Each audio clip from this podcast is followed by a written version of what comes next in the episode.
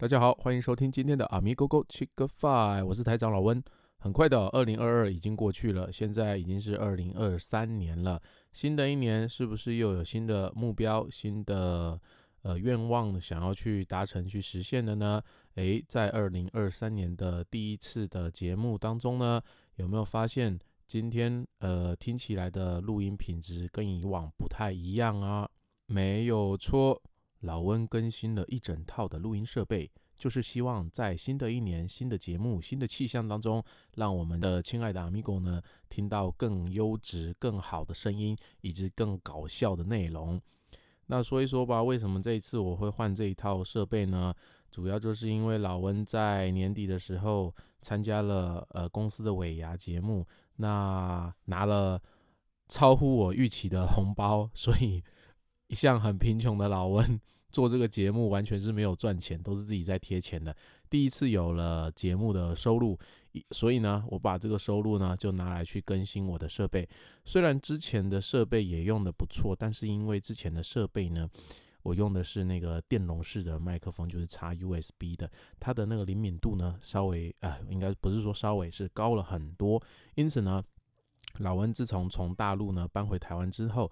就不是，就是就是已经不是一个人住在家里，就是家里还有小孩啊，所以会吵闹啊。那电容的麦克风常常，如果你在以前的节目当中的话，可能就会有时候听到呃我儿子的声音呢，就是就是乱录了。那这次换了一个就是动圈式的麦克风的话呢，它灵敏度相对没那么高，所以你必须靠得很近，靠近话筒才能够录出自己的声音。那除了在话筒的音质的提升的方面之外呢？哦，对我用的这个新的话筒呢，是其实我本来是要买舒尔的 Shure 的呃 SN 五八，我买不起 SN 七 B 哦，SN 七 B 是梦寐以求的一个麦克风。那我本来我的预算只能买 SN 五八，那 SN 五八应该大概是三千五百。块钱台币左右，但是呢，呃，在我接触的这个呃，就是录音设备的这个厂商，哎，不能说厂商，店家呢，我这边呃非常喜欢的一个店家，因为我觉得他很专业。后面有空的话再来介绍他好了。他给我推荐了这个动圈式的麦克风，这个是五一二 Audio 的 lamelight 这个品牌，那这个售价大概就是七千五上下这个价钱哦。我觉得个人是听完。我当店家跟我呃推荐的时候呢，我就去呃看了一些相关的评测，那听起来声音也都还不错，所以就选择了这一个呃动圈式的麦克风。那至于这个录音界面的话，这一次也是大幅的更新，我换了一个算是 CP 值我自己个人觉得很高的 SSL。本来想要换一个 SL SSL 二的话呢，它有二跟二 Plus 的版本，那二 Plus 的话比较适合就是双人。他去录一个呃呃音乐，他去弹唱这样子的的多人的这样子的会比较适合。那因为老温一直以来都是一个单口单口的喜剧单口的节目，都是我一个人在这边胡烂，在这边呃跟大家分享一些有的没的事情。所以呢，我最后还是选了 SSL 二。但其实我本来想要选二加二 Plus 的，但是因为它缺货，那就买二吧。好，Anyway。那好，呃，二零二三年我会用这一套新的设备呢，来给各位 Amigo 们提供更优质、更搞笑、更多元的节目。希望大家呢可以订阅、按赞、开启小铃铛。Podcast 好像没有开启小铃铛，只要你订阅的话呢，它就会自己推播给你。OK，好，那我们今天的节目呢，想要谈些什么呢？呃，我想还是想要延续上一次的节目当中提到的。就是在战争爆发的时候呢，到底该准备什么样的东西？那进入这么严肃的话题之前呢，我们先来就是分享一下，就是老温在网络上呢看到一个比较有意思的一段文字，一段呃，就是段子，也不能算是段子，就是一段文字吧。这里面呢，它的主题叫做“哎呀，心被戳到了”。分享的作者呢，他说。我养了的小猫，十一月五日去世了。我碰到了一位会算命的人，他问我家里是不是有小动物去世了。他一直跟在我的身后，还说其实他去世的时候是很开心的。因为他终于不用一直在家等着我从大学回去了，而是可以我走到哪就跟到哪。这个文字一开始听，一开始看完的时候，嗯，觉得有点看不懂。但是后来想了一想啊，原来是这个小主人他去上了大学，那不常在家。他的猫咪呢死呃去世去世去世去世了，去世了之后呢，就是他很开心，就变成了呃小精灵嘛，或是他的灵魂就可以跟着一直跟着主人，不会说主人放假才可以看到它。虽然说是嗯一个嗯小动物去世，但是却是会戳到人内心的一个。如果有养狗养猫的，就是会感觉到非常的难过，会非常的不舍。因为毕竟如果离开家里去念书或者是工作的话，不能常常陪伴自己家里的宠物啊。像老温在我的老家有养了一只。呃，德国腊肠啊是短毛的，它叫妞妞。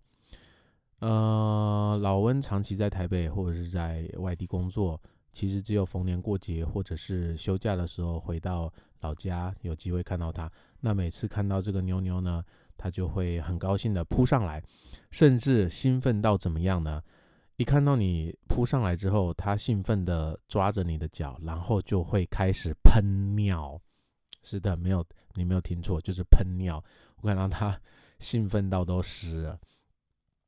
那我看完这段文字呢，就是感觉到哇，我也是跟妞妞也是这样子的一个一个相处的方式，也是不常看见他，然后偶尔回家才能看到他。所以看到这段文字呢，非常有感触，因此呢，在这边分享给各位阿米狗们。好，那我们进入节目的正题，也就是说。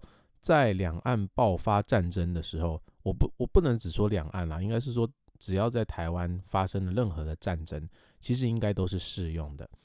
只不过是说，因为台湾现在的最大的可能来入侵的是对岸，呃，中国大陆。那不然不然的话，我也不会去说呃其他的两岸战争或者或者什么的呃那个主题。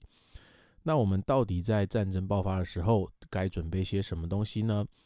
我相信，在战争一爆发，呃，共军是没有办法马上登陆的，一定是利用所谓的飞弹或者是空袭，这样子的几率是相对高的。所以，我认为就是我们应该是朝这样子的空袭或者是飞弹这样子的呃作战方式来做一个呃预先的排演、预先的防灾的演练。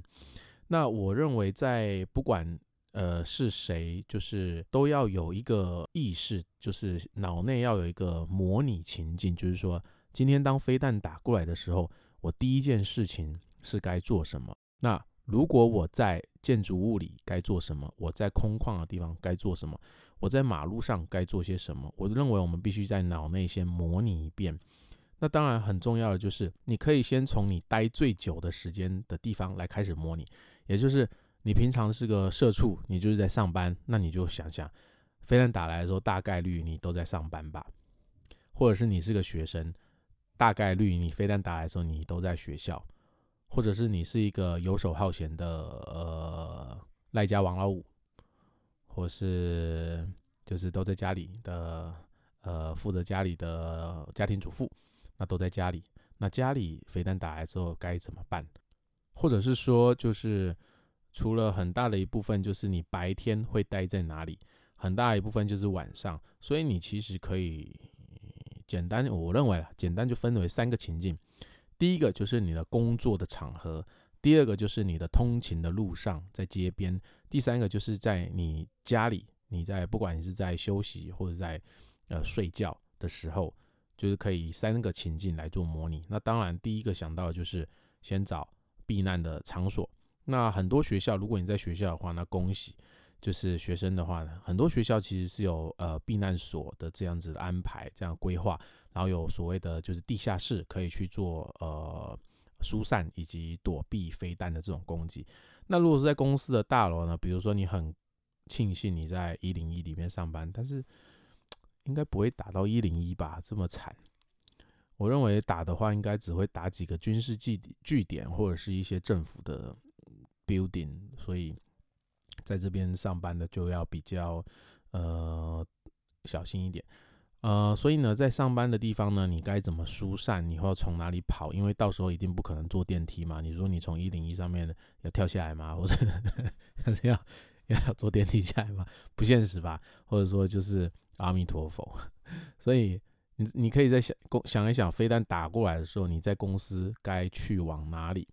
或者是你在开车开在路上的时候是靠边，然后呢找地方躲避。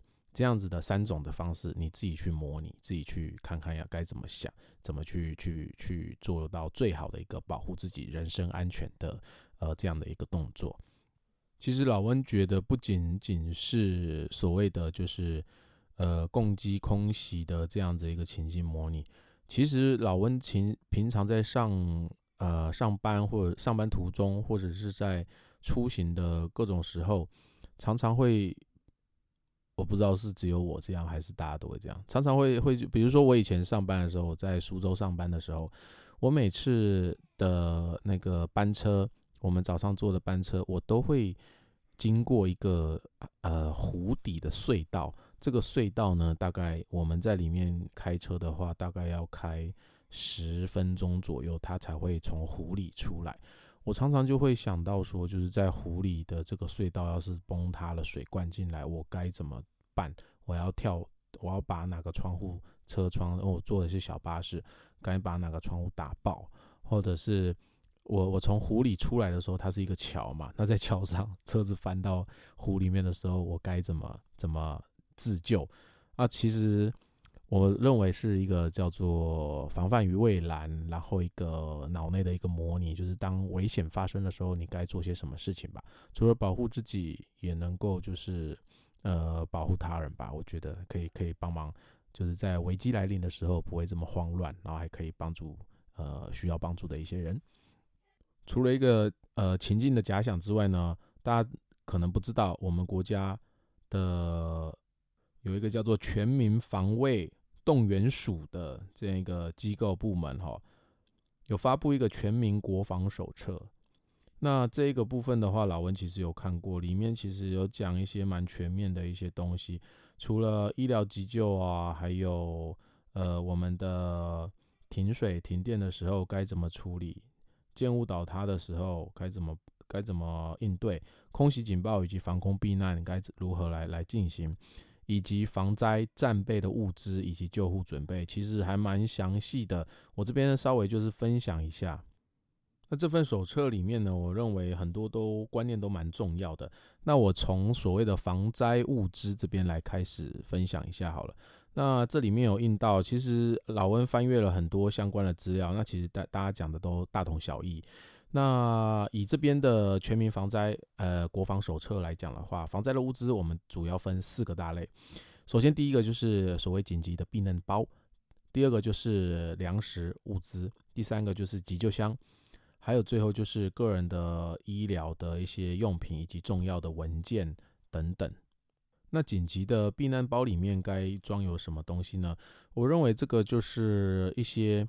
呃，重要的证件啊，比如说台胞证，还有身份证，还有一些护照这些，那最好是准备三天份的物资哦。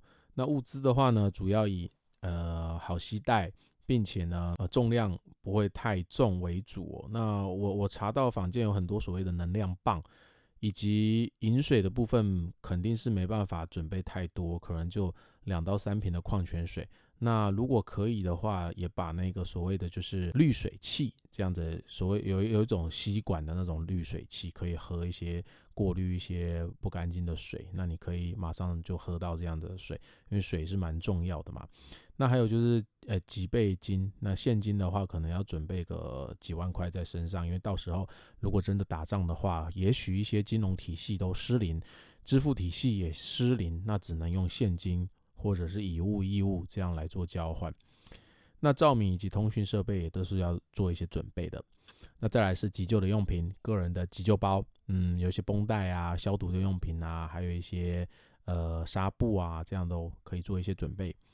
那再来就是，如果是有慢性病的呃朋友的话，带一些那个自己的药品，这些是很重要的，就是心脏有问题的、高血压的这样，因为打仗的时候可能医院都爆了，你也没办法去看你的慢性病。那药品的话，我觉得这边大概就是有一些优点啊，生理食盐水啊，酒精棉片，如果可以的话，像抗生素的软膏，有些刀伤啊这样子的处理的一些软膏。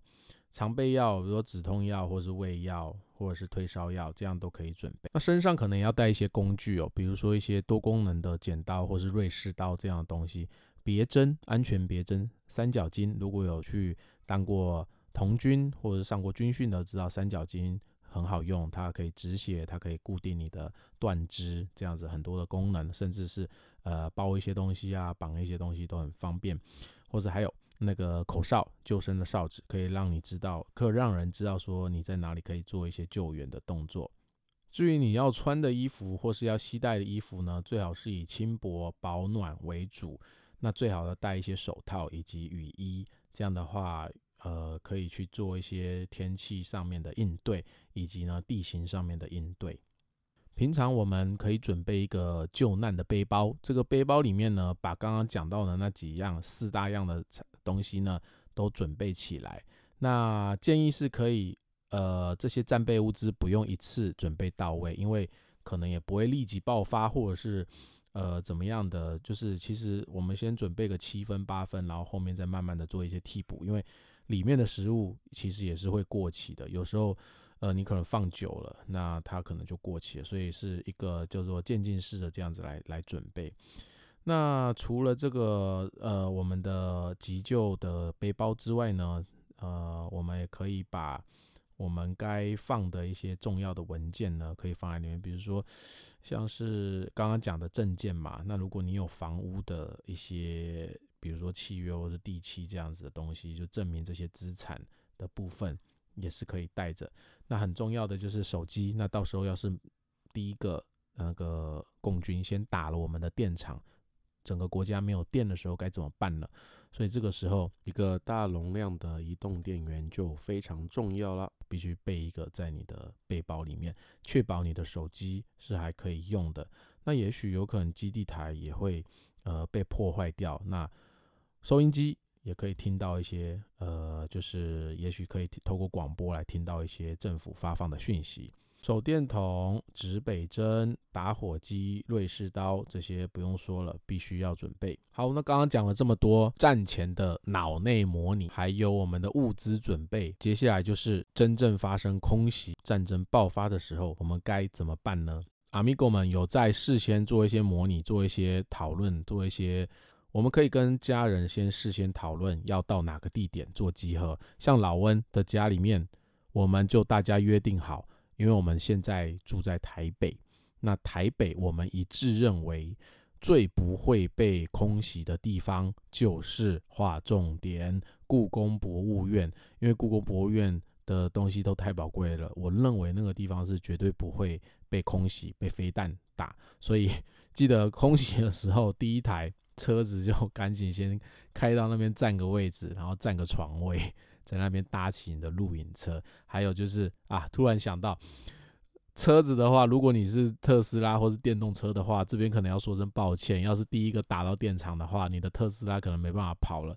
所以可能在这种战争的隐忧隐患之下的话，还是买油车会比较方便啦。因为有很多人跟我说，哎，老温，我觉得。不是故宫哎，我觉得应该是美国那个在台协会 A I T 他们不会打，但是谁知道呢？因为如果真的打的话，其实就是一个上一集说过嘛，代理人战争，你难免就是打起来一定是美国势力会介入。那 A I T 我认为不一定会安全，但其实老温住在 A I T 附近，我觉得那里面其实有很多我们不为人知的秘密在里面，比如说有一些呃秘密的通道。是不是这些挖的一些地道、快速的一些地铁，通往哪个地方？哪个地方也许都有，只是我们不知道而已。所以我认为 A I T 一定也有设想过，它变成靶子的时候，他们要怎么疏散他们人员？重要的官员怎么从地道、从地铁这边移送到机场、松山机场，或是不可能到桃，不一定啊。因为它很厉害挖到桃园，或者是到哪个空军基地，它其实是有地下管道连接的，这不可能。所以有听到今天这一期节目人就知道要去故宫，所以到时候要是真的打来了，老温在故宫可能会看到很多我们的听众朋友。好，那说说就是空袭发生之后，如果你是在室内，比如在家里、在公司的话，那第一个要是你的建筑物有被打到的话，那拜托就是躲在坚固的桌子底下，或者是呃，哎，反正就是坚固的坚固的地方吧，找掩护吧。因为如果你躲在旁边，说不定下一枚飞弹来会被打中，也不一定。那等到呢飞弹都过去了，这个轰炸都结束了之后呢，再疏散到空旷的地方。那如果是在室外的话，赶紧就是保护住头部，并且远离建筑物，因为可能会被炸了之后崩塌。那空袭之后呢，如果有条件的，你可以到达。我认为，因为一些村里长应该都有公布过一些你里民或居民这边该空袭的时候该疏散到哪个地方去汇合，所以这边就是可以按照。呃，各地区的这些指示呢，可以去避难的场所。节目的最后，我想要说，就是虽然在元旦的新年谈话，习近平是说就是两岸一家亲，但是大家可以看到，过几天之后，就是台湾的新闻出来，共机呢又再一次的，就是逼近，呃，超越了海峡中线，而且呢，这次又是比以前更大胆，又在说了很多的范围。那入侵的机种呢，也是都是战斗机，很新式的战斗机。我认为就是如果没有要做这件事情的话，就是也就是说，青台他是不会这样子花那么多的心血，也不能说心血不花这么多的资源在投注在这个训练上，投注在这样子的一个一个演习上面。所以呢，也就是说，像你，你，你一直说，呃，你不喜欢这个女生，你没有要追这个女生，但是你每天都在她家门口出现，每天在那边送一些，呃，送送一些，呃，宵夜，送吃的，送喝的，送买买花，买礼品，然后你一直跟人家想说，我不想追她，这听起来可信度很低，非常的低，对吧？所以就是我认为，每一个人做事就是一定都有他的背后的意图。那有这样的迹象，我们就可以做一些准备，而不是说到时候发生了一些事情，我们什么准备都没做。所以这期的节目呢，就是说我们可以有更具体的，到底我们可以在平时准备什么样的呃东西，以及我们又会有建立什么样的观念。这是今今天这一期呢，老万希望带给大家的一个内容。好，那下一期我们要来说什么呢？下一期我就真的准备一个救难。就是这种避难包，然后来跟大家分享我买了哪些东西，装了什么东西，然后它一共有多重，然后大家可以听听参考。好，本期的节目分享一些战前的准备呢，今天就聊到这儿。觉得实用的 Amigo 呢，可以订阅一下，后面的话呢，可以再得到更多像这个方面和知识的分享。谢谢各位的收听阿咪 go Go Chick Five，我们下次见。